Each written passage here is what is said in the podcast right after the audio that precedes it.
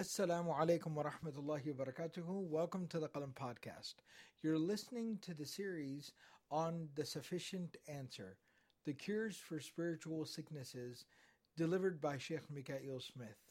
In this series, Sheikh Mikael will be covering a beautiful book authored by Ibn Qayyim rahimahullah ta'ala titled Al-Jawab al-Kafi, in which he not only addresses the very common yet extremely difficult issues of spirituality, but he also addresses the philosophical crises that people suffer through.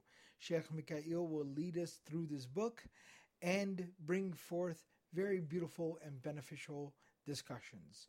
So listen in, share with family and friends, and if you are benefiting from Qalam and everything that we provide here at the podcast and beyond, then please be a part of this solution, be a part of this project of educating all of humanity by going to supportqalam.com, support Qalam yourself, and also share the link with family and friends. And now on to the lesson. Okay, inshallah. Should be ready to go now, inshallah. Okay, Bismillah ar-Rahman ar-Rahim. Alhamdulillahi Rabbil Alameen.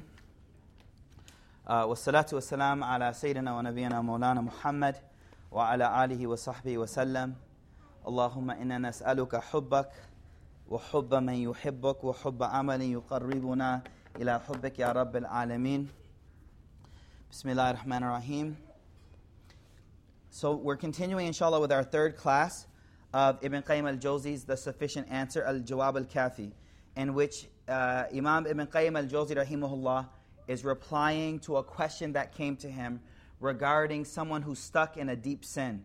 Uh, and this person knows that the sin is very uh, detrimental to their faith, their iman, their hereafter, and their worldly life. They know it's very detrimental to them.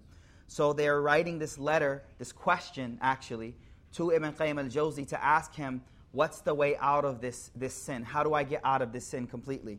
Um, and the first thing that we learned previously is he spoke about how that for every sickness there's a cure for that. And then he spoke about the power of dua, and he spoke about how to make dua and how to use dua as a key means by which you remove calamities from your life, hardships, whether they be spiritual, physical, real uh, uh, physical calamities, whatever type of calamity it is. Ibn Qayyim al-Jawzi rahimahullah is saying use dua as that type, as a means to remove those hardships. Um, so now, before we move on to the next section, um, in section 8, he speaks a bit more about a possible objection that may come in someone's mind regarding using dua to remove calamities. Um, so what he says is, he says, Huna su'al mashhur. He says, now this is the end of the section on dua, right before he moves on to the next thing. He says, Huna, at this point, there's a really famous question that a lot of people ask. He says, وهو أن المدعو به إن كان قدر لم يكن بد من وقوعه دعا, دعا به العبد أم لم يدع وإن لم يكن قد قدر لم يقع سواء سأله العبد أم لم يسأل Very interesting question. He says that, you know, some people say that the thing that I'm making dua for, if that thing is muqaddir, if that thing is written for me to have, then I'm going to have that thing regardless of whether I make dua for that thing or I don't make dua for that thing. It doesn't matter. Whether I make dua or don't make dua, that thing is coming. So, what's the point of making dua? So, Ibn Qayyim al Jawzi, rahimahullah, he says normally there are three different types of people that, uh, that respond to this, this or come up with this type of question. He says, فَظَنَّتْ طَائِفَةٌ صِحَّةَ هَذَا السُّؤَالِ he says one group think that this question is sahih. It's a good question. And fatarakat dua.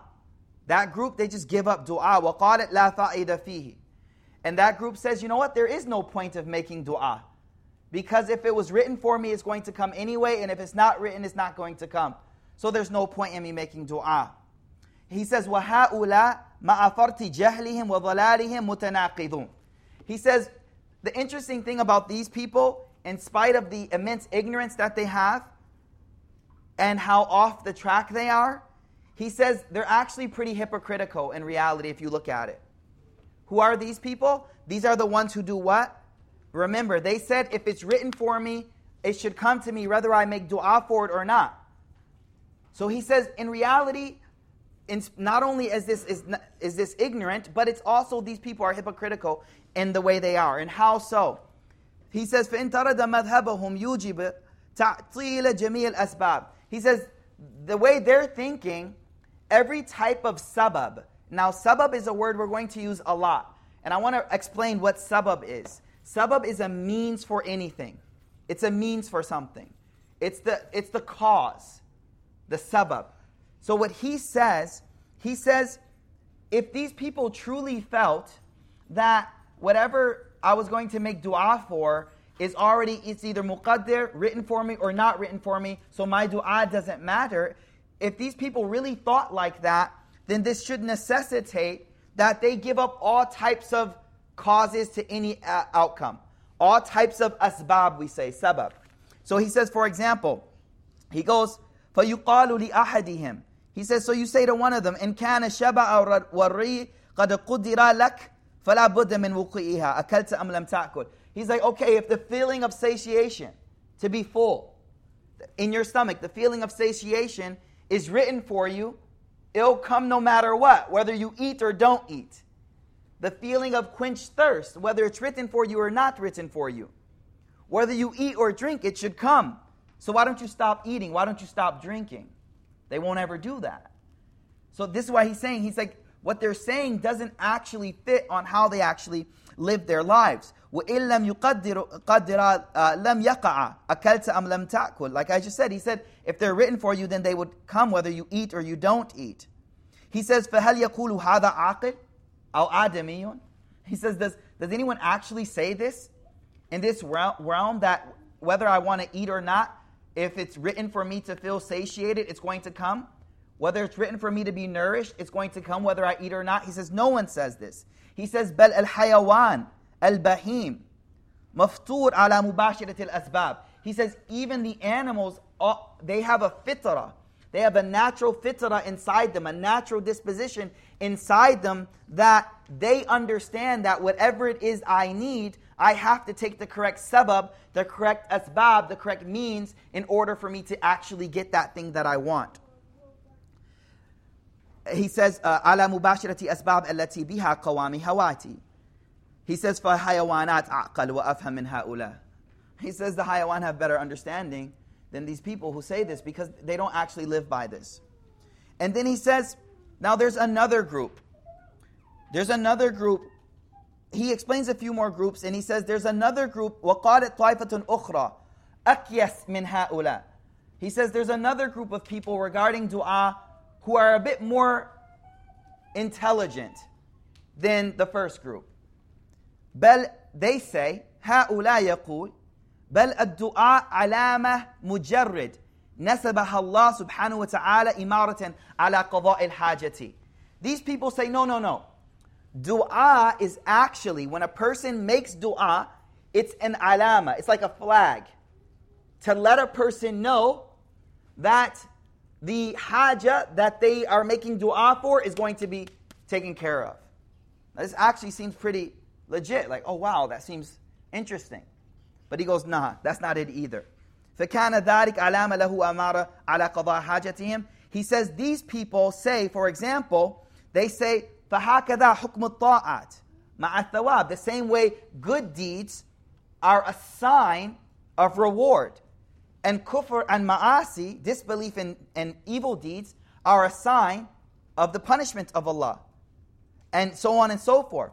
And he says, La annaha asbab lahu. These people don't say that the dua is a sabab. What was a sabab again? Ahmed, what was a sabab? You don't count, you're a student here. What was a sabab? It was a cause. It's very important to know this word because it's going to come quite a bit.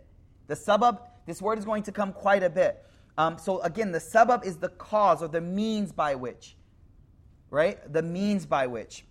Um, in some uh, classical Arabic in the Quran, it's used like a rope.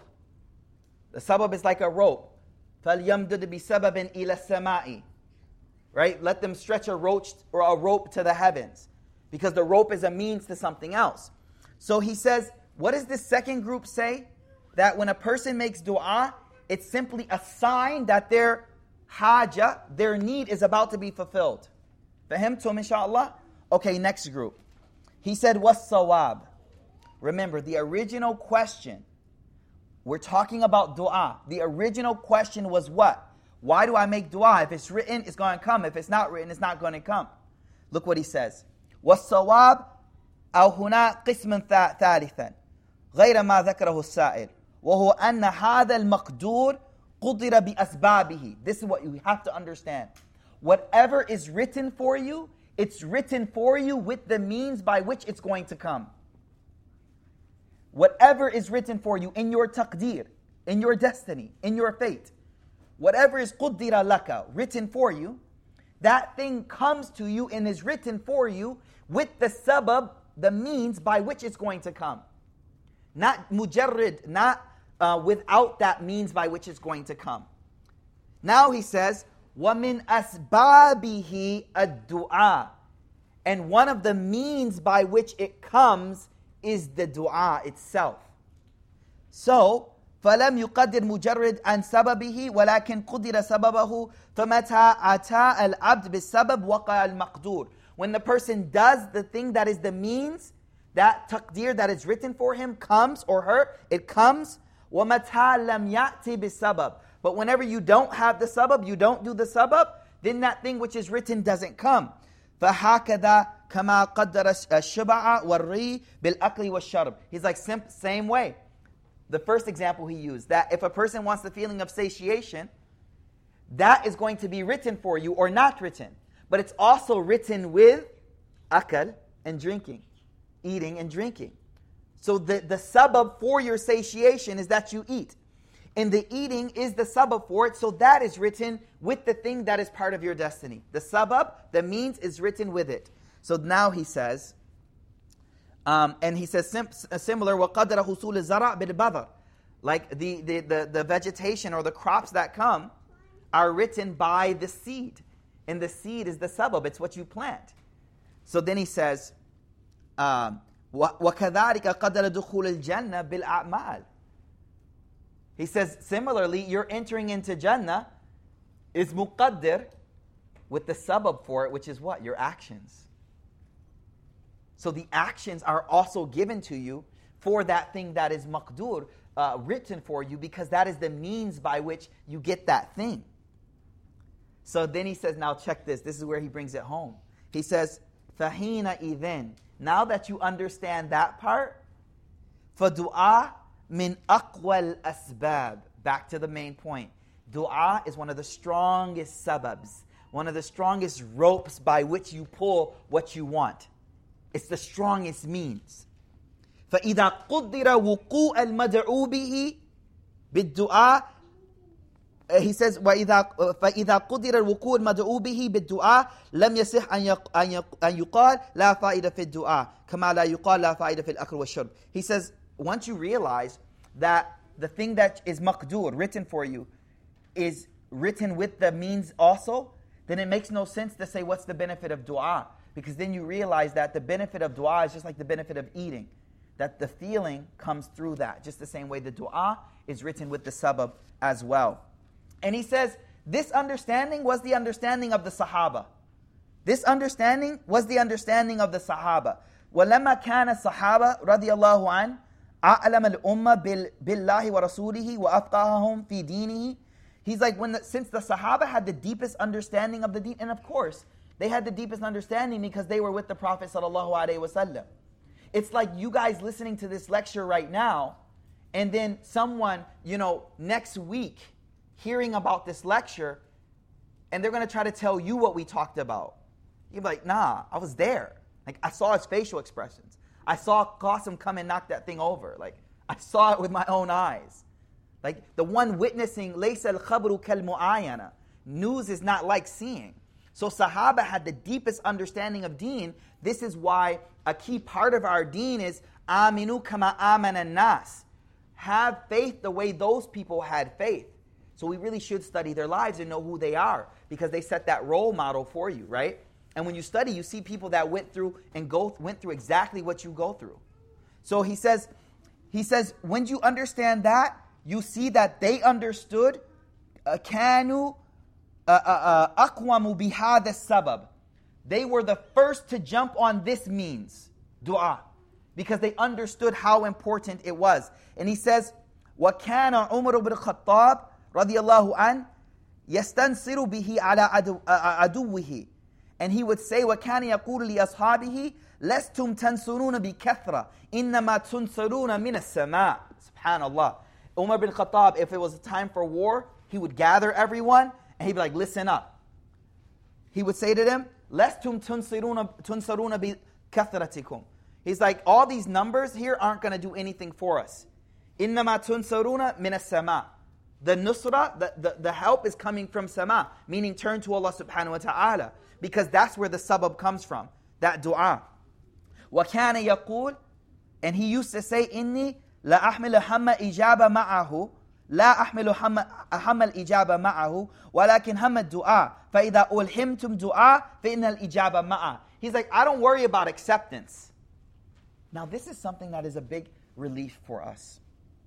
A lot of our stress comes because we are always trying to look for the outcome of things. We always want the outcome. It's supposed to go out this way. It's supposed to turn out this way. You know, we, you know, bake a cake, something, cook something. Do you cook? You don't cook? Okay. Grilled cheese, even? Grilled cheese, right? And you want it to come out the way it's supposed to come out, right? Okay. But sometimes it doesn't, right? Just follow the steps in the recipe. All we are accountable for is the means, yo. The outcome is left to Allah subhanahu wa ta'ala. And wallah, when that really sits in your heart, it takes so much stress off of you. Stress is a natural part of life. We learn that from Quran and Sunnah. But there's certain stresses that are not supposed to be on you. There's certain worries and stress that aren't supposed to be on you. Stress is natural, but certain ones are not supposed to be there. And one of them is the the, if, the, the effect, not the, the cause. The sabab is your worry. Like, I'm supposed to try and cook the grilled cheese the right way, do the recipe. But if something happens and it doesn't come out, play it. Left that to Allah because that outcome wasn't up to me. So, here, what Umar bin Khattab says right here, he says, I'm not worried about acceptance. I don't worry about the dua being accepted. I'm worried about whether we get the tawfiq or the enablement to actually make the dua. Because he says, once I make the dua, I already know what's next. If Allah gives me the ability to sit there and go, Ya Allah, then I know what's happening next. But what I'm really worried about is sometimes He won't even give me that tawfiq to sit there and go, Ya Allah. Everyone understand this point? It's a very beautiful point. And he, he narrates a poem. He says, وأخذ الشاعر هذا المعنى فنظمه He says one of the poets, they understood this and they wrote لو لم ترد نيل ما أرجو أطلب وأطلب من جود كفيك ما عودتني طلبا He says, the poem says, if it wasn't that you were going to get me, give me what I'm seeking from your hands, your, your hands of generosity, you would have not given me the ability to ask for it in the first place. The fact that He simply gives you the ability to ask for it is a sign that Allah subhanahu wa ta'ala wants to give you that thing. طيب. And then He gives us a few ayahs. He says, أدعوني أستجب لكم وإذا سألك عبادي أني فإني قريب أجيب دعوة الداعي إذا دعان. And then He says one hadith with Rasul He said, من لم يسأل الله يغضب عليه.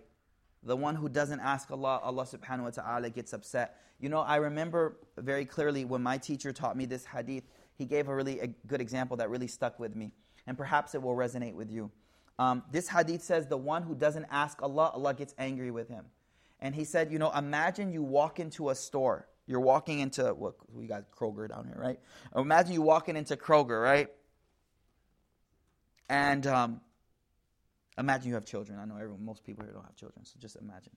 And, and at the front door, you see your son or daughter with a, with a, with a, a, a you know something asking for handouts of people. And this son or daughter of yours, you have a lot of wealth. You're loaded. You saved up. You have a lot, and you don't even you'll give to any. You're generous. You're not holding anything back. But in spite of that, as you walk into Kroger, you see your own beloved son or daughter, flesh and blood. You have a, so much money, so much wealth. You walk in and you see them standing there begging the people. What type of anger would you feel that I have? I love you. I'm not holding back. But you don't ask. Why don't you just ask me? Why are you begging from all of these people? He's like, imagine the feeling you would have. You have it, you, you want to give it to it, give it to them, but they just didn't even ask you. They just immediately went and started begging from people. He said, وَلِلَّهِ الْمَثَلُ الْأَعْلَى The best example is for Allah, but similarly is the case. Sim- you have it, you want to give it, but they're just not asking. So this was the example my teacher gave me, and it stuck with me for many years. Perhaps it will resonate with you, inshallah ta'ala. Okay, so now, what is the author explaining now? He's done with dua. The section on dua is done. And remember now, he's trying to help this per- person solve the problem that they have. He's trying to help the person solve the problem that they have in the sin that they're stuck in. So now listen to what he says next. Because he's moving forward now. Dua is finished. He says, وَقَدْ دَلَّ الْعَقَلُ وَالنَّقْلُ وَالْفِطْرَةُ وَالتَّجَارِبِ الْأُمَمِ على أن نتقرب إلى الرب العالمين وطلب مرضاته والبر والإحسان إلى خلقه خلقه من أعظم الأسباب الجالب لكل خير. Listen closely. He says, our intellect, aql, tells us, naql, Quran, Sunnah from the prophets tells us, our fitrah, our natural disposition inside of us tells us, and our experiential knowledge of historic history tells us that the primary means by which you can bring khair into your life, good into your life, is by what? He says, taqarrub Allah, by attempting to get close to Allah, by seeking out His pleasure, seeking out how to please Allah, by doing righteousness and doing good to the creation of God, to the creation of Allah, doing good to them. These are the means by which, the, the strongest means by which you bring khair into you, into your life. And then he says, وأضدادها من أكثر أكبر الأسباب الجالبة للشر. And the exact opposite is the primary means by which you bring evil and hardship, shar, into your life. So he says there's no way to, to bring good or push away evil like the obedience to qarrab and, and, and righteousness to the creation of Allah subhanahu wa ta'ala. And now he goes forward and explains if you look throughout the Quran, you will constantly see that Allah subhanahu wa ta'ala قد رتب الله سبحانه حصول الخيرات في الدنيا والآخرة وحصول الشرور في الدنيا والآخرة على الأعمال ترتب الجزاء على الشرط So here, and this kind of sets the premise for the rest of the book to be honest. He says, if you look throughout the Quran, you'll see that Allah subhanahu wa ta'ala has always rattaba, a, created a, a, a, consequential, consequential relationship between the actions that you do and bringing good or evil into your life. If you look all throughout the Quran, you'll see this consequential cause and effect, sabab musabbab relationship between bringing khair into your life and bir, ihsan ila khalq, and so on and so forth. All of these righteous things that we said. And then he gives so many examples. He says there's over a thousand examples in the Quran. And he just gives he gives a few of them. He says, for example, Allah subhanahu wa ta'ala says, فَلَمَّا آسَفُونَا انْتَقَمْنَا مِنْهُمْ When they forgot us, then our, our revenge came upon them, Allah subhanahu wa ta'ala says. And then he gives another verse, إِنَّ الْمُسْلِمِينَ وَالْمُسْلِمَاتِ وَالْمُؤْمِنِينَ وَالْمُؤْمِنَاتِ الْقَانِتِينَ وَالْقَانِتَاتِ الصَّادِقِينَ وَالصَّادِقَاتِ All the way to where Allah subhanahu wa ta'ala says, أَعَدَّ اللَّهُ لَهُمْ مَغْفِرَةً وَأَجْرًا عَظِيمًا those who are righteous, those who are fasting, those who are patient, those who give sadaqah, those who submit, those who have fear of Allah. What? Allah subhanahu wa ta'ala, those who protect their chastity, those who remember Allah. These actions connected to what? Husul al khair. And another example. I'm not going to read all of them because it, gets long. I'm just going to read a few of them. In tattaqullah yaj'al lakum furqana. If you have the awareness of Allah, Allah will give you inside of your heart furqan. Furqan is a cri- criterion by which you can recognize good and bad. And we'll talk about that a lot more later on in the book, inshallah ta'ala. So all he's saying, all he's saying, I'll give you another one. Allah subhanahu wa ta'ala says, uh, وَأَن لَوْ اسْتَقَامُوا عَلَى الطَّرِيقَ لَأَسْقَيْنَاهُمْ مَاءً غَدَقًا Allah says if they had stayed on, if they just stayed on the straight path, path, لَأَسْقَيْنَاهُمْ مَاءً غَدَقًا We would have caused rain to fall on them abundantly. Rain is symbolic for, you know, um, khair and vegetation and, you know, uh, good, right? Wealth. So over and over, ذَلِكَ بِمَا قَدَّمَتْ أَيْدِيكُمْ Over and over again, what is he trying to tell us? Pay attention to this. All he's trying to tell us at this point is hey, listen, brother or sister, you're stuck in a sin. Let me tell you something. The primary way for you to bring khair into you is to do khair. Allah has created this world in a, in a way where it's where it's hal jaza'ul ihsan illa al ihsan. Is the reward for good anything other than good? That's the way he created it. The whole world is created in a way where if this happens, this is what comes out of it. So he's, he's empowering us and saying, hey, you're not a victim to shar, but you have to take responsibility for your actions and realize that you can start the cycle of good coming to you by beginning with good. That's what he's trying to highlight here. Okay? إنهم كانوا قوم سوء فأغرقناهم أجمعين. The outcome of them being drowned. Why? إنهم كانوا قوم سوء. And they were an evil nation. He's just trying to show you jaza and shart, the cause and effect. So he says, but listen to this. Wabil jumla. I'm not going. I skipped all of them because it would have been long. But he says, wabil jumla, fal Quran min awwalihi ila akhirihi. He says, in summary, the Quran from the beginning to the end, sarih, is very, very explicit.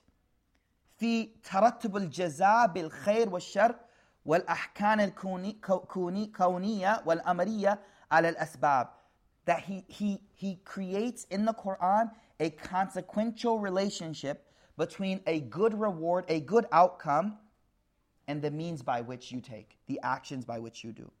And he says, وَمَن تَفَقَّهَ هَذَا الْمَسْأَلَةِ Whoever really, really understands this, that the good in my life, I'm responsible for it. The good that happens in my life, I'm responsible. وَمَن تَفَقَّهَ هَذِهِ الْمَسْأَلَةِ وَتَأَمَّلَهَا And really like thinks about it. The one who تَفَقَّهَ understands it and really thinks about it, حَقَّ تَأَمَّل in true depth, انتفع he'll have a, he or she will have a lot of benefit. غاية النفع like the, the most uh, the, the perfect timing brother I was literally like, I could use like something to drink. And like, alhamdulillah, this brother walked in at the right time. Jazakallah khair. Nashat, no class today. Or are you skipping? Okay, he skipped class. MashaAllah. May Allah put barakah in this knowledge for you, inshallah. If it was philosophy class, then don't worry. It's good you skipped it, inshallah. Yes, I know it was philosophy class. It's better you're here, inshallah. Don't worry, you'll still pass, don't worry. We'll make dua for you, inshallah. Okay, so listen to what he says. He says, Whoever understands this, whoever understands that you are responsible, this person will have extreme benefit in their life. And the reason is because you start to take ownership. You start to take ownership for what's going on in your life, and you realize that I'm not just a victim of, of, of, of chance, but I can take ownership for what happens. And when I start to do khair, when I start to do good, that's when good will come to me. So he says, وَلَمْ يَتَّكِلْ عَلَى الْقَدْرِ جَهْلًا You know what happens? Some people, they just say, oh, whatever's written for me is going to happen anyway. You won't do that once you understand that it starts with me. And he says, ajazan wa tafritan wa idaat and wasting their time and, oh, I can't do it. If it's written for me, it's going to happen anyway. No. It's the complete opposite way of thinking. It's up to me. And he goes forward uh, and explains that. He says, uh, وَالْخَلْقُ كُلُّهُمْ سَاعُونَ فِي دَفْءِ هَذَا الْقَدْرِ بِالْقَدْرِ He says, this is how you fight qadr with qadr. He says, daf al qadr with qadr. What does that mean? Like fight what is written by what is written. Zainab understands. Fight what is written by what is written. Once you realize that what is written also comes with the action, then you start to fight what is written with what is written. Okay, this is written for me. I'm going to work for it. I'm going to make what's written for me. I'm going to make what's written for me, not just take what's written for me. Beautiful. He says, okay, now here we go. فهذه المسألة من أشرف المسائل لمن عرف قدرها. He's like, this is one of the most important lessons I, as a teacher, can teach you. That you are in control of your destiny. You are. That's heavy. That's heavy. Subhanallah. It's heavy, subhanallah. I wasn't going to say the, the punchline, but it's heavy. It's very heavy, subhanallah. ولكن يبقى عليه أمران. He says, however, there's two things. Is it hot? Muhammad is hot. It's a little warm. Thank you so much, man. He, uh, he says, he says, Muhammad. He says, there's two things I got to tell you though. Tatimmu sa'adat wa falah. He's like, all right, I told you that part, right? But there's two things I got to let you know. What is the main point up till now? That you are in control. The actions you do affect the outcome of khair and shar to you. He's like, but there's two important things I got to teach you. And we're only going to get, we won't complete the second one today. We'll get through one completely, and the second one we might get to the end of it. The first thing, ahaduha, ahaduhuma, an ya'rifa tafasil al-asbab al-shar wal-khair. You need to know in detail the means by which you bring khair and the means by which evil comes to you as well. So, so basically, like I, we told you that the actions you do bring good or evil. But now you have to actually learn the effects of certain actions and the details of what brings good and what brings negativity and evil to you. So you have to be taught that actually. You know what I'm saying? Like, I know now, I know, okay, I'm in control But then I go out and do something, I don't really know if that action, what effect it had, because I don't know if that action was a means for good or a means for not for good. Do you, get, do you get what I'm saying by this? So he says the first thing is you need knowledge. You need to tafasil al-asbab al-khair wa You need to know the details of how to bring good and how to bring how to what brings good and what brings evil. Put it that way. وَتَكُونُ لَهُ بَصِيرَةً فِي ذَلِكَ and you need to have basira bima yushahidu fil alim. He said you need to you need to have deep basira. Basira is insight.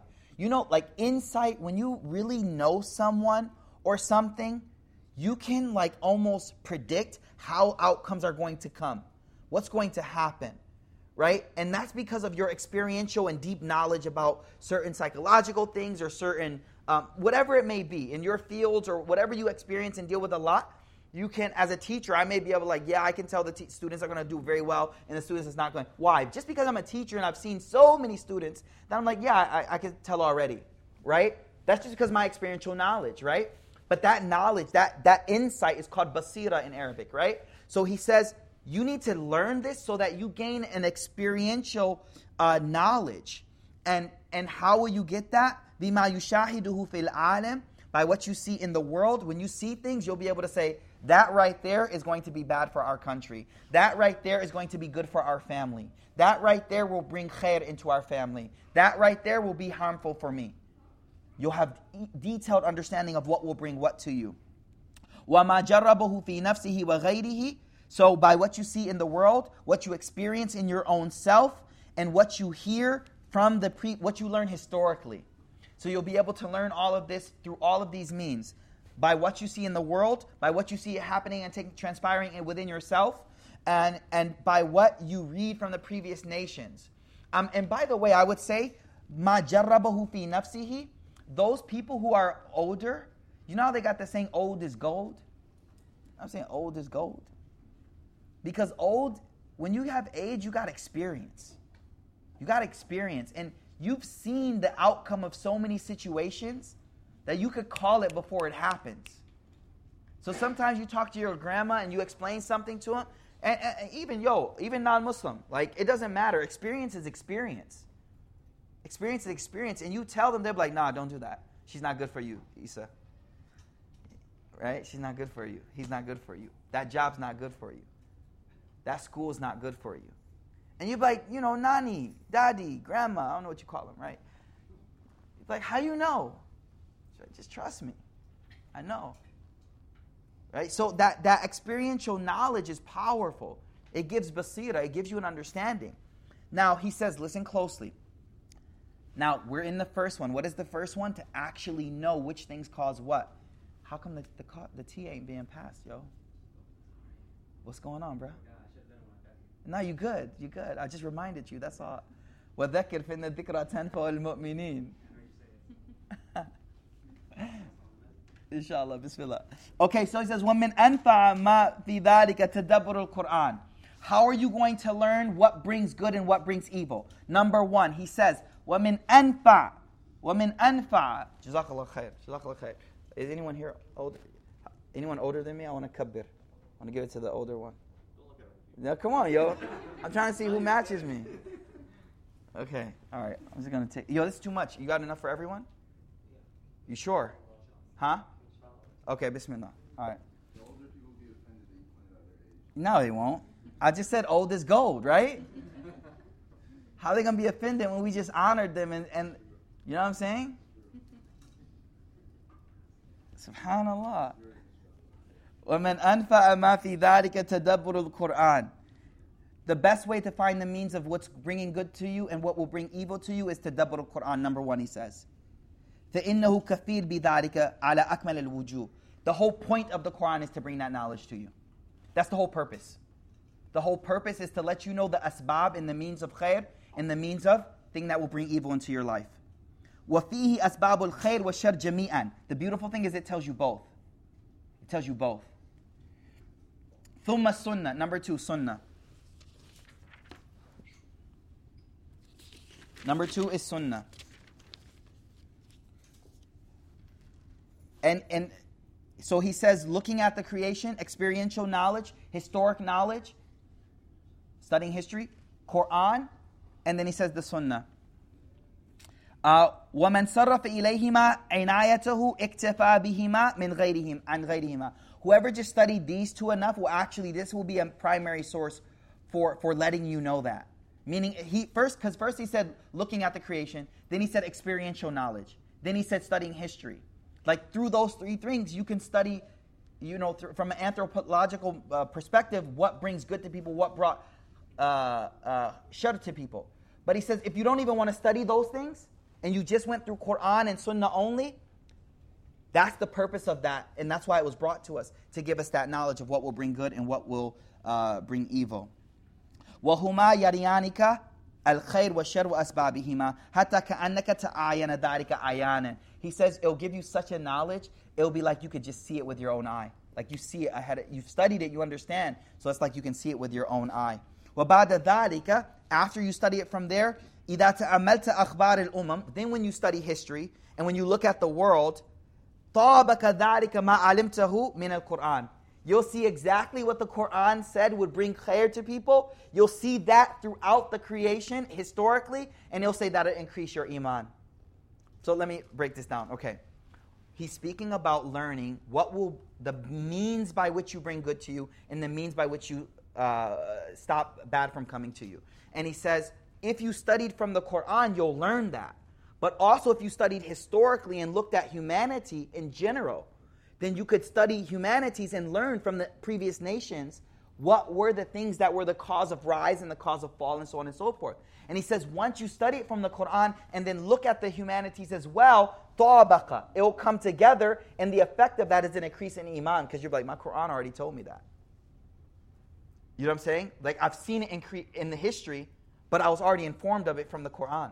So now I see this overlap by which I increase my iman from that. So that is, um, so that's the first one, learning.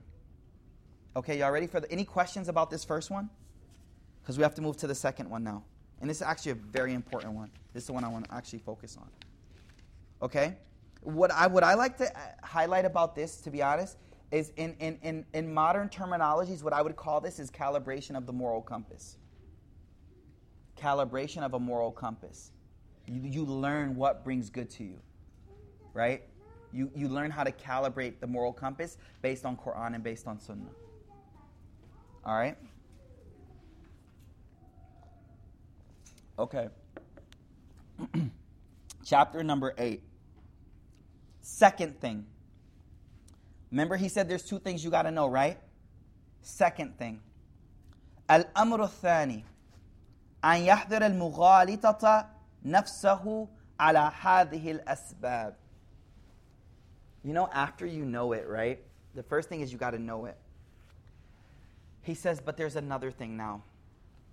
He says, you have to now protect yourself from self delusion. Mughalitata nafsi. Self delusion and self deception. Regarding these asbab. Like you've learned these sababs. You've learned the effect. Let's, um, let's give a practical example, okay? You've learned hasad, right? What is hasad? Does anyone know any hadith about the effect of hasad, jealousy? Just off the top of your head. About the effect of it. What does it do? Anyone know a hadith? Huh? It can kill. There's a specific hadith about the effect of it on you. Uh, definitely, that's there. I don't know a hadith about that specifically. Ta'kul al hasanat. there's a hadith that says it eats up your good deeds. It eats up, you become a hater basically. Hasid is a hater, it's just a hater, right? But now here's the deal. Right now we all gain that knowledge, hasid, right? We all gain the knowledge. We study like the whole chapter of Ghazali on hasid, right? We spend like three weeks studying hasid, how it affects you, and this and that. And I was like, man, hasid's horrible. It destroys you. You can't see khair anywhere. Anytime someone blesses some, Allah blesses someone, it hurts you more. So all of Allah's blessings are a source of pain for you. SubhanAllah, what could be worse? Right? But here's the problem. What happens when you get hit with hasad? What happens? Like you no, not the victim of it. You have it. What happens? nafs ala hadhihi al-asbab. The nafs doesn't recognize it in itself. And it starts to self-rationalize my hasad. Right? I already know what hasad, how bad it is, how evil it is. But when it's inside myself and it's me, the nafs just like, nah, she just shady. You ain't jealous. Like the nafs is just like, nah, he just whatever. Like, nah. the nafs, so the point he's trying to make here is so important. It's like one is you have knowledge. The next thing is that you don't allow yourself to delude you about those asbab. And that's very difficult. That's the harder one to do. That's the harder one. So he says, now how does this happen?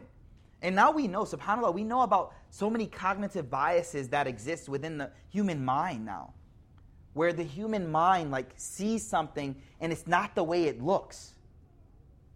You know what I'm saying? Like you see some. Has anyone ever seen? Uh, I forgot the name of it. I used to know the name of it. Where you take a circle and you put all these big circles around it, and then you take the very same size circle and put a bunch of little circles around it.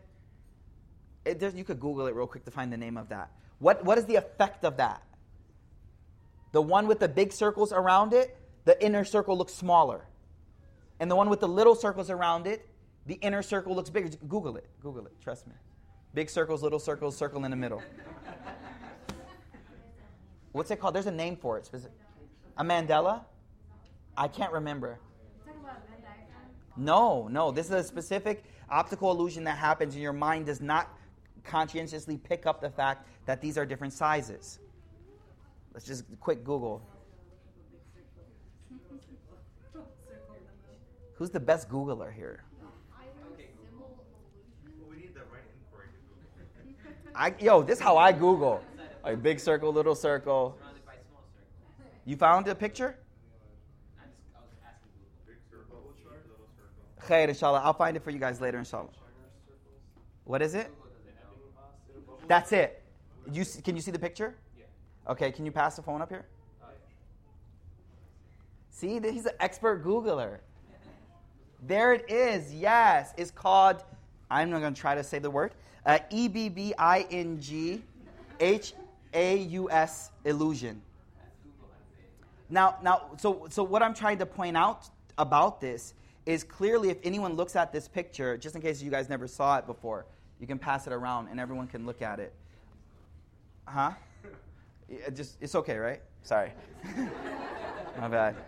So anyone anyone who looks at the picture immediately your mind uh, doesn't see the reality that's happening there. And the reality, for anyone who Googled it, the reality is the circles in the middle are the exact same size. Uh, but based on what surrounds that, um, it affects the, the, how you understand the situation itself. Now, what's very interesting is how media uses this exact same phenomena when it comes to crimes that happen. You know how so? When, when a crime happens and the person, they want to focus less on the person, normally white male shooting. All of a sudden, the circumstances around that person become bigger. And hence, that person seems a little smaller.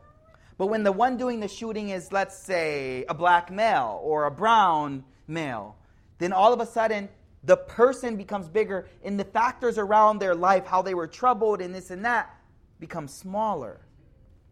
And in fact, the size is the same. They're both murderers, they're both criminals. So the reason I brought this up is because we know, now know so many cognitive biases that take place um, inside our minds. Have you ever heard of the uh, cheerleading effect? Cheerleader effect. The cognitive bias of cheerleader effect. Okay, I don't know if it's politically correct to say it, but it's in the cognitive bias codex, uh, which is that um, one thing which doesn't look so good when placed in a group of uh, placed in a group looks a lot better. But were you to take that thing out by itself and just look at it by itself, you would see the actual how it looks. But, but placed in an effect, placed in a group, looks a lot better. You know where Allah, Allah subhanahu wa ta'ala says about this? وَلَوْ أَعْجَبَكَ كَثْرَةُ الْخَبِيثِ Allah literally says this in the Quran. وَلَوْ أَعْجَبَكَ كَثْرَةُ الْخَبِيثِ Khabith by itself doesn't أعجبك. You don't like khabith. But when it's a lot of khabith, ah, it looks a lot better. Wow. Allah literally talks about that. My point here, though, what is my point? My point here is the author is telling us just knowing what is good is not going to be enough. You have to be really, really conscious about yourself and not you, uh, the self deception of, of, no, this doesn't fit on me. I'm not doing wrong. I'm okay. Everyone understand? Um, just hold the um, hold the power button, maybe. Do you see the power button? It should. If you just hold it for a minute. Oh, it looks like it's. I'm sorry. Yes, go ahead. Ajab means no, you like it. Does it mean like pleasing? Yes. A lot of uh, khubuth will look pleasing to you. It's, it's fine. Don't worry about it. It's all good. Okay, so listen to what he says now. Is everyone with me, inshallah? Listen to what he says. He says, فهذا من أهم الأمور. This is extremely important. Don't let yourself self dis, dis, uh, uh, delude you re- regarding these asbab. فإن الأب يعرف Listen, a person will know that أن المعصية والغفلة من أسباب المضرة له في الدنيا والآخرة ولا بد. A person will know that this certain sabab is a means for my hardship and harm in this world and the next world. ولكن تغالته نفس but his nafs kind of just confuses him on the issue regarding himself how so here's a few ways here's a few ways write these down number one باتكال على أفو الله ومغفرته I tell you oh just trust Allah's forgiveness trust Allah's forgiveness you're good just trust Allah's forgiveness you know this sin this thing is a means by which Allah is angry with you but the nafs says, no, no, no, no, no. It gets you out of that. Next one. He says, بالتسويف بالتوبة وبالاستغفار بلسان تارة. He says, by procrastinating you with toba and istighfar, making you procrastinate, oh, later. You good right now, just do it later. Just do toba later. So you know it's wrong. You know it's going to hurt you. You know it's harmful, but just, yo, just do toba later. Do toba later. Number three, بِفِعْلٍ مَنْدُوبَاتْ تَارَةً This is a tricky one. Sometimes shaitan and the nafs, in order to stop you from doing something better, will encourage you to do something that's desirable. It's a bit tricky one. We could t- we'll talk about it later. But like sometimes the nafs and shaitan will even encourage you to a good deed because by busying yourself with that good deed, you won't do something better. You know what I'm saying? Tahajjud, miss Fajr. Right there. Tahajjud. Great, get up for and miss Fajr. Astaghfirullah. Allah give us tawfiq. Something else. You know what I'm saying? You're doing this, you- you're doing a good deed, something good. You go to a rally, you go, then you miss Asr. What? What was that? You know what I'm saying? Like that example. Another one, bil ilmi, through your knowledge. This is dangerous. This is dangerous. After you know, then you start to play games with your the asbab through knowledge. You, do you get what I mean by this? Okay, through knowledge, you know. Oh, this is sunnah. This is mustahab. This is oh, I don't have to do this. Oh, I. So now through knowledge, you start to self delude your way out. He says, "Bi-ihtijaj bil qadr." Oh, relying on qadr. We talked about that. And he says, "Bi-ihtijaj bil ashba'i wal nadahir." This is an interesting one, which is you know like when people get to a deeper level of understanding fiqh, they try to supersede fiqh or sub, you know uh, take out the root of fiqh with these qawaid, these general principles. You know, I'll give you an example. Aslul ashba'i, aslul asha ibaha. The basis of all things is permissibility.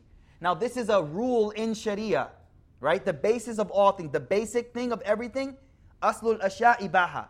So, like, if I find an apple on the ground, right?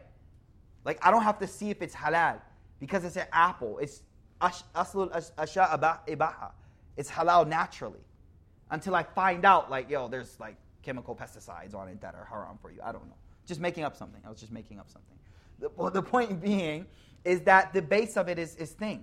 Now, people will use that to completely take out fiqh. Like, so the ruling is like, yo, this thing you're not supposed to do. They're like, yeah, you know, aslul ashba ashya ibaha. The base is halal. What? What are you saying? We have a law, we have fiqh, we have hadith. So he's saying sometimes people use those things to kind of just get around what they know is wrong. You know what I'm saying? All right. He's like, yeah, I know just what you're talking about. Well, bil akabir. Sometimes it's just following our, our forefathers. Like you know it's wrong, you're like, yeah, but my parents did it this way. So? So?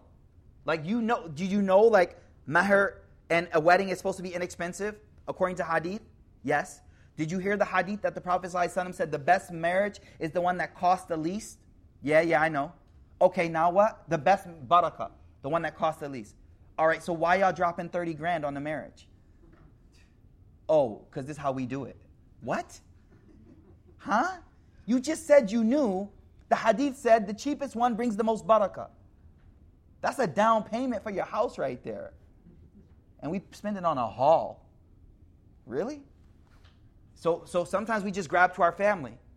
And, and, and that's one way we just get out of what we know is wrong. So, what he's trying to say here is that sometimes we know what's wrong, but our nafs deludes us out of that. And he just gave a few examples of that. Right? He just gave a few examples of that. Um, so, th- there's one, and we're going to end with this one, inshallah. What time is it? Oh, we're good, yo. It's been like 40 minutes, man. Inshallah.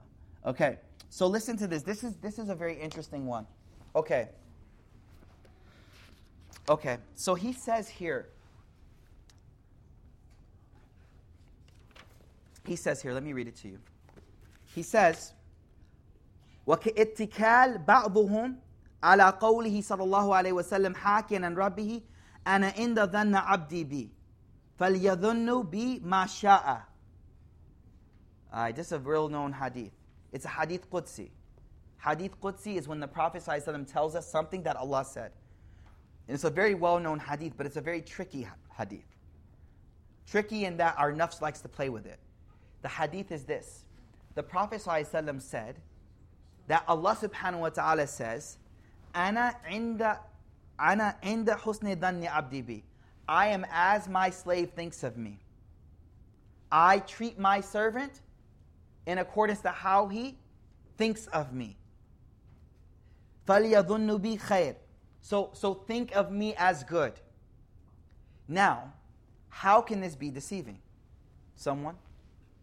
Yes?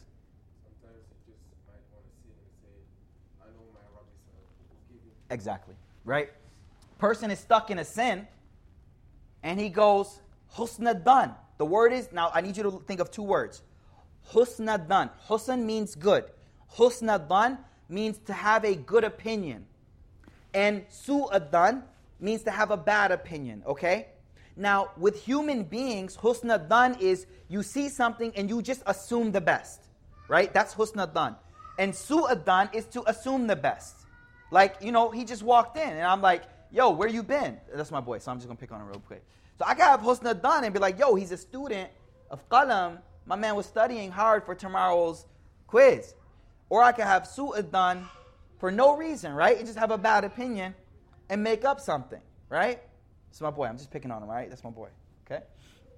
Point being, so we have this concept of husnadan and su'adan. Everyone with me? Now, the, the, this hadith literally tells us to have that Allah will treat you as you think of Him. Right? So, what Ibn, uh, what Ibn Qayyim al Jawzi explains to us is that this is very tricky to the nafs because a person can get completely caught up in a life of disobedience and this be their hallmark hadith that Allah will treat me as I think of Him. So, how do we understand that? Let's look at what He explains. This is very beautiful, very beautiful. But what I'll tell you right now is husna dan. How did I translate husna dan? How did we translate the word husna dan? Good opinion. With Allah subhanahu wa ta'ala, do you know how you should translate this word husna dan? The correct opinion and understanding of Allah. The correct, not good the correct understanding of Allah. And you'll see why as we read forward. Okay? And we'll stop after this one. Listen to what he says. He goes, Yani ma kana fi dhannihi fa inni fa'ilun bi. Meaning Allah is saying, however you think of me, that's how I'll treat you. Wala raib. Listen closely. He's like, there's no doubt. And the husna dhan, that husna dhan, a correct understanding, not good, a correct understanding of Allah إنما يكون مع الإحسان, comes with good deeds. فإن فإن المحسن حسن الظن بربه أن يجازيه على إحسانه. The one who's doing good has a correct understanding of Allah that Allah will reward me for the good that I'm doing and overlook my sins and so on and so forth. وَلَا يُخَالِفُ وَعْدَ He won't break his promise. وَيَقْبُلُ التَّوْبَةِ He'll accept the tawbah. Now listen closely. وَالْمُسِيء الْمُسِرْ عَلَى الْكَبَائِرِ The one who's sinning and is persistent on major sins. Let me explain this first and foremost. Ibn Qayyim al-Jawzi rahimahullah, he's not talking about the mistakes that we all make, okay? We all sin. He's not talking about that. He's talking about a person who is musir, persistent on major sins, and keeps saying, Oh, I think of Allah as merciful, so He'll be merciful to me. This is specifically who he's talking about. Musir, persistent on a major sin, number one. And number two, he's, he or she is persistent, and with that, they're saying, Oh, Allah is as I think of them. Now listen to what he says. He says, أما المسيء المصر على الكبائر. As for the sinner who is persistent on major sins and oppression of people and going against Allah. فإن وحشة المعاصي والظلم والحرام تمنعه من حسن الظن بربه. The estrangement that comes from his sins prevents him or her from having the correct opinion about his, his or her Lord. هذا موجود في الشاهد. He said, I'll give you an example. Here's an example he gives. Listen to this. فإن العبد العابق. He gives an example of slavery because of his time that he came from, but it's a good example to get us to understand it, okay? He says, A slave that ran away and is disobedient and ran away from its owner. La yahsunu bihi. He doesn't have a good opinion. He doesn't have a good opinion of his of his of his master. Wala yujamia wahshat al-isa'a. He's like, look, as he's running away, he's running away. Why? Because he knows if he catches me, he's going to, uh, you know, enslave me. He's going to punish me. He's going to do this. So his action of running away shows what he really thinks and knows about his master. Look, it's very deep, it's very beautiful. His running away. The example of the person who's persistent on major sins is running away from Allah subhanahu wa ta'ala. So that shows what he really or she really thinks or knows about Allah subhanahu wa ta'ala. So he says, he says, he says, how can this, uh, I'll go forward. He says, وَلَا يُجَامِعُ وَحْشَةَ الْإِسَاءَ إِحْسَانَ الظَّنْ أَبَدًا. He's like, the disobedience of Allah and the estrangements that comes from your disobedience can never ever join with the correct opinion of Allah subhanahu wa ta'ala. Husna dan. فإن المسيء متوحش بقدر إساءته. He's like, because the person who's disobeying Allah by the uh, uh, in, a, in, a, an uh, extreme amount, in accordance to the amount that this person is disobeying Allah, that is uh, the amount that the person will have the, a wrong understanding and a wrong done with Allah subhanahu wa ta'ala. Go forward. He says, he says here, وَكَيْفَ يَكُونُ مُسْنٍ الظَّنْ بِرَبِّهِ وَهُوَ شَارِدْ عَنْهُ حَالَ Let me give an example. Let me give an example to bring this, this point home. When you truly understand Allah and Allah's mercy and Allah's justice, and that Allah created a world of sabab, cause, and effect the person who correctly understands Allah subhanahu wa ta'ala understands not only the mercy of God, but also understands and believes in and knows the justice of Allah subhanahu wa ta'ala as well. Understood that point? So he knows that he has, that's why I said husna done with Allah. Don't translate it as good opinion of Allah. Translate it as a correct opinion of Allah. Can I give you an example he gives? Listen to this beautiful story. One time, Abu Umama and Urwa bin Zubair, they went to meet Aisha, radiallahu anha. This was well after the Prophet passed away. His name is uh, Abu Umama and Urwa bin Zubair. So Aisha, when they come to meet her, Aisha radiallahu anha, she says, لو رأيتما رسول الله صلى الله عليه وسلم في مرضه only if you guys had seen the Prophet ﷺ when he was passing away, when he was sick. She says, وَكَانَتْ إِنْدَهُ سِتَّةَ دَنَانِيرَ أَوْ سَبَعَةَ دَنَانِيرَ He had six or seven silver coins. He had six or seven uh, uh, uh, dinar, gold coins. فَأَمَرَنِي رَسُولُ اللَّهِ صَلَّى اللَّهِ أَنْ أَفْرَقَهَا Rasul ﷺ told me, he's sick, very sick. He told me Go give out these coins. Go give these out. You with me? So, وَكَانَتْ عنده She says, فَشَغَلَنِي فَشَغَلَنِي وَجَعَ رَسُولُ اللَّهِ But I got busy because he was so sick. Like I was taking care of him because he was so sick. I couldn't go do it. حَتَّى عَافَاهُ اللَّهِ Then he got better, right? Because before he passed away, so I said him, he got better. So he got better. So he said to me, ثُمَّ سَأَلَنِي أَنْهَا He said, when he got better, he said, hey, what did you do with those six? Did you give them out yet? So she says, فَقُلْتُ لَا وَاللَّهِ She goes, no, I didn't get a chance to yet. Uh, she says, لَقَدْ كَانَ شَغَلَنِي وَجْعَكَ Your sickness kept me busy. I couldn't go do it. فَدَعَا بِهَا Now listen to this.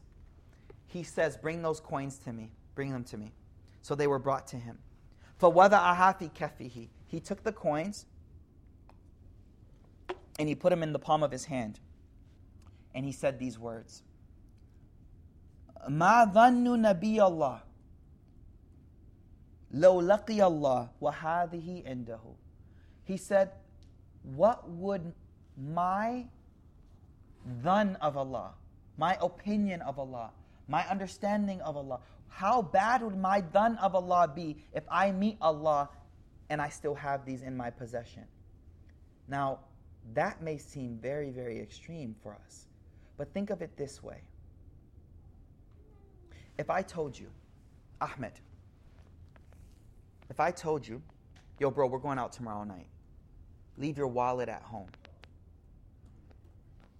Leave your wallet at home. On the way out of the door, he thinks to himself, you know what?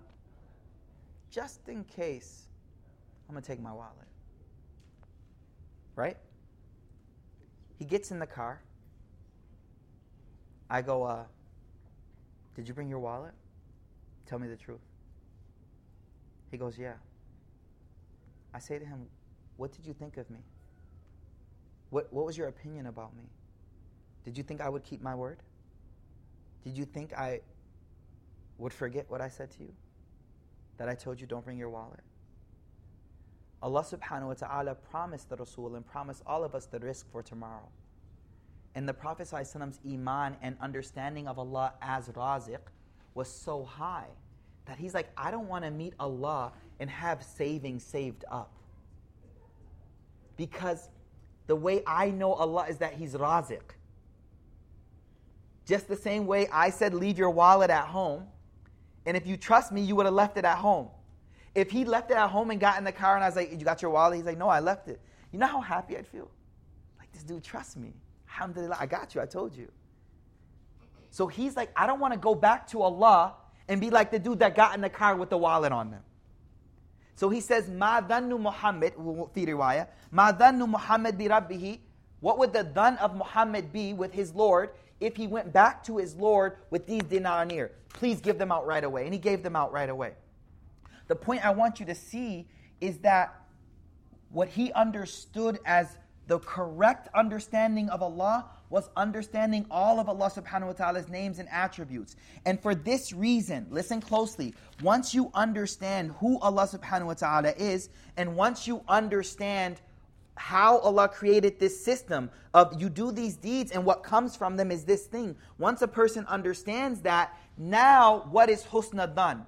Husna dhan is that I do righteous deeds and expect and hope that Allah will accept and forgive me. Not that I run away from Allah subhanahu wa ta'ala and expect something from Allah, because that's just incorrect understanding of Allah subhanahu wa ta'ala. So this is what he's this is one thing he's highlighting here. And he says, and we're going to conclude here, inshallah. He goes, وَبِالْ جُمْلَةِ فَحُسْنَ الدَّنِ Having the correct opinion of Allah, مَعَ إِنْإِقَادِ أَسْبَابِ النَّجَاةِ husna dhan means that you also take into consideration the asbab, the means by which you get you get something. That is husna dhan. That because Allah subhanahu wa ta'ala already explained that system to us. Um, he goes forward and he explains a few more examples of this. Um, and then he talks about when people just have only dependence. Um, a few ex- a few verses of the Quran though to bring this point home he says in here, he says, Inna ladina, Allah subhanahu wa ta'ala says, Inna ladina amanu wa hajaru wa jahadu ulaika yarjuna rahmatullah. Indeed, those who believe, do righteous deeds, and struggle. Ulaika yarjun. Those are the people that should hope. Like the hope comes, the hope, and that's what we're going to talk about next week hope. Because hope is very important. Without hope in Allah subhanahu wa ta'ala, we can't do anything. And this person who wrote this question about the sin they're stuck in, he has to remind them that listen, yes, Allah's mercy is there, but you need fear too. Like a person who's addicted to something, you got to wake them up and say, You want to see your life 20 years from now? You got to really let them see fear, but then you got to show them people who have changed too. And say, Hey, this could be you, have hope. So there's a combination. Every believer needs both fear. Now, the fear comes when you understand that this is the world of cause and effect. You do this, this is what's going to happen. This is what's going to happen. But hope comes when you start to walk on that path and you know that Allah is watching your struggle. That's when you can have hope in Allah subhanahu wa ta'ala. But before that, what can you hope for? Ibn Qayyim al-Jawzi like, it's like you're hoping for children and you didn't even get married yet. That's what he says. Like you're hoping for children. You didn't even do the shadi yet, man. You didn't even do the nikah yet. How are you going to hope for something without the asbab?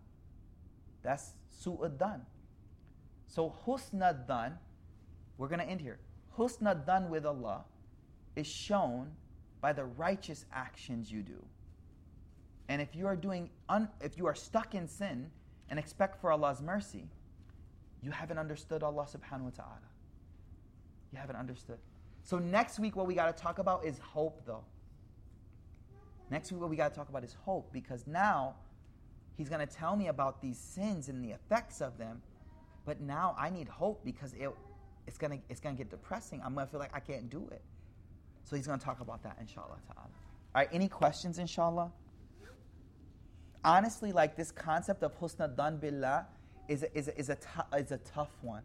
But it's all about correctly understanding who Allah subhanahu wa ta'ala is. Yes?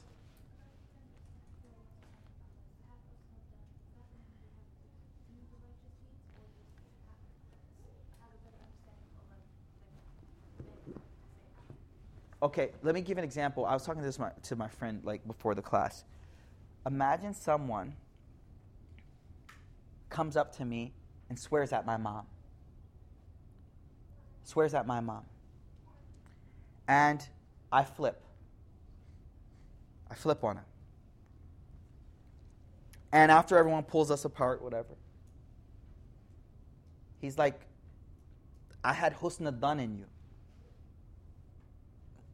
What would you say? you got the wrong dude, yo. you got me. We used to you got me twisted. you got it twisted. No, that's not husna done. That's su'a done. You expected me not to react that way after cursing my mother in my face? Husna done is to have the correct understanding. And the correct understanding is if you curse my mother in my face, your jaw better be pretty strong. Because I'm going to react. Because it's my mom. Right? But su'adan is to say, I'm going to say whatever I want, and you're just going to smile at my face. I'll do whatever Allah, I'll, I'll, go against Allah. He even says, I skipped it. He says, How do you have husna and you're at war with God? Subhanallah, when he said it that way, I got it right away. He said, How are you having husna done? You're at war. You're doing a sin which you're at war with God. What husna done? That's su'ud done. Right? So, so I just wanted to bring that point home again. Ask your question one more time so I make sure I understood it. Oh, so what he says is the more I'm doing righteousness, hal ihsan ila ihsan, the more I'm doing righteous, the more I have a better opinion of Allah. Like as you start to do more good deeds, your hope in husna dan now should increase. It should increase because yo, you're doing good. Yo, you're waking up. Allah loves that. Allah's happy with you. Da da da da da da. Your husna dan should increase. And as you're doing right uh, uh, sins, see, remember, let's take it back home. The point was for every action, for bringing good, there's a sabab. And for bringing evil, there's a sabab. He said, once you know what brings evil, stay away from it. Some people get stuck in that evil and then have husna dan. So what he's saying is, no, that's not husna dan. Don't even call that husna dan. That's su'ud dan. You're misunderstanding. You're expecting me to smile at you as you curse me in my face, and that's not how things work. You're at war with God and expecting Him to love. Just say, oh, it's okay, Mikael, you're good, I love you. No, you're doing something which brings you to war with God. So husna dan increases with the righteous deeds, right? And here's the trick though. This is what I will say just to end this is all you have to do is just don't let yourself be self-deluded. When you're stuck in a sin, you just say, Allah, I'm in a sin. Oh Allah, help me. I'm I'm I'm stuck. Don't delude yourself out of it. I'm good. Allah will forgive me. I'm good. I'm good. You know what I'm saying? Okay? And that makes you real with yourself. That makes you real. Like, nah, I know the rules. Okay? All right, cool. There's a question here, and then we'll stop for prayer. No one? I thought I saw a hand up over here. Yeah. Um, I feel like at the end, your, your knowledge is a test for you, and this is what tricks you the most. Because when you don't know, you know this is a sin. But like when you when you know, for example, you know the attributes of Allah Subhanahu wa Taala, so you got more knowledge. Maybe you're gonna say He's most merciful. After that, maybe you're gonna say nah, and then you're gonna hear the hadith and you say if you um if you like neglect the mercy of Allah subhanahu wa ta'ala, then you're not really like you put it is bigger than him. Yes. So in this case, like I feel like So knowledge, it's interesting. He's like knowledge is is, is is is just as dangerous, right?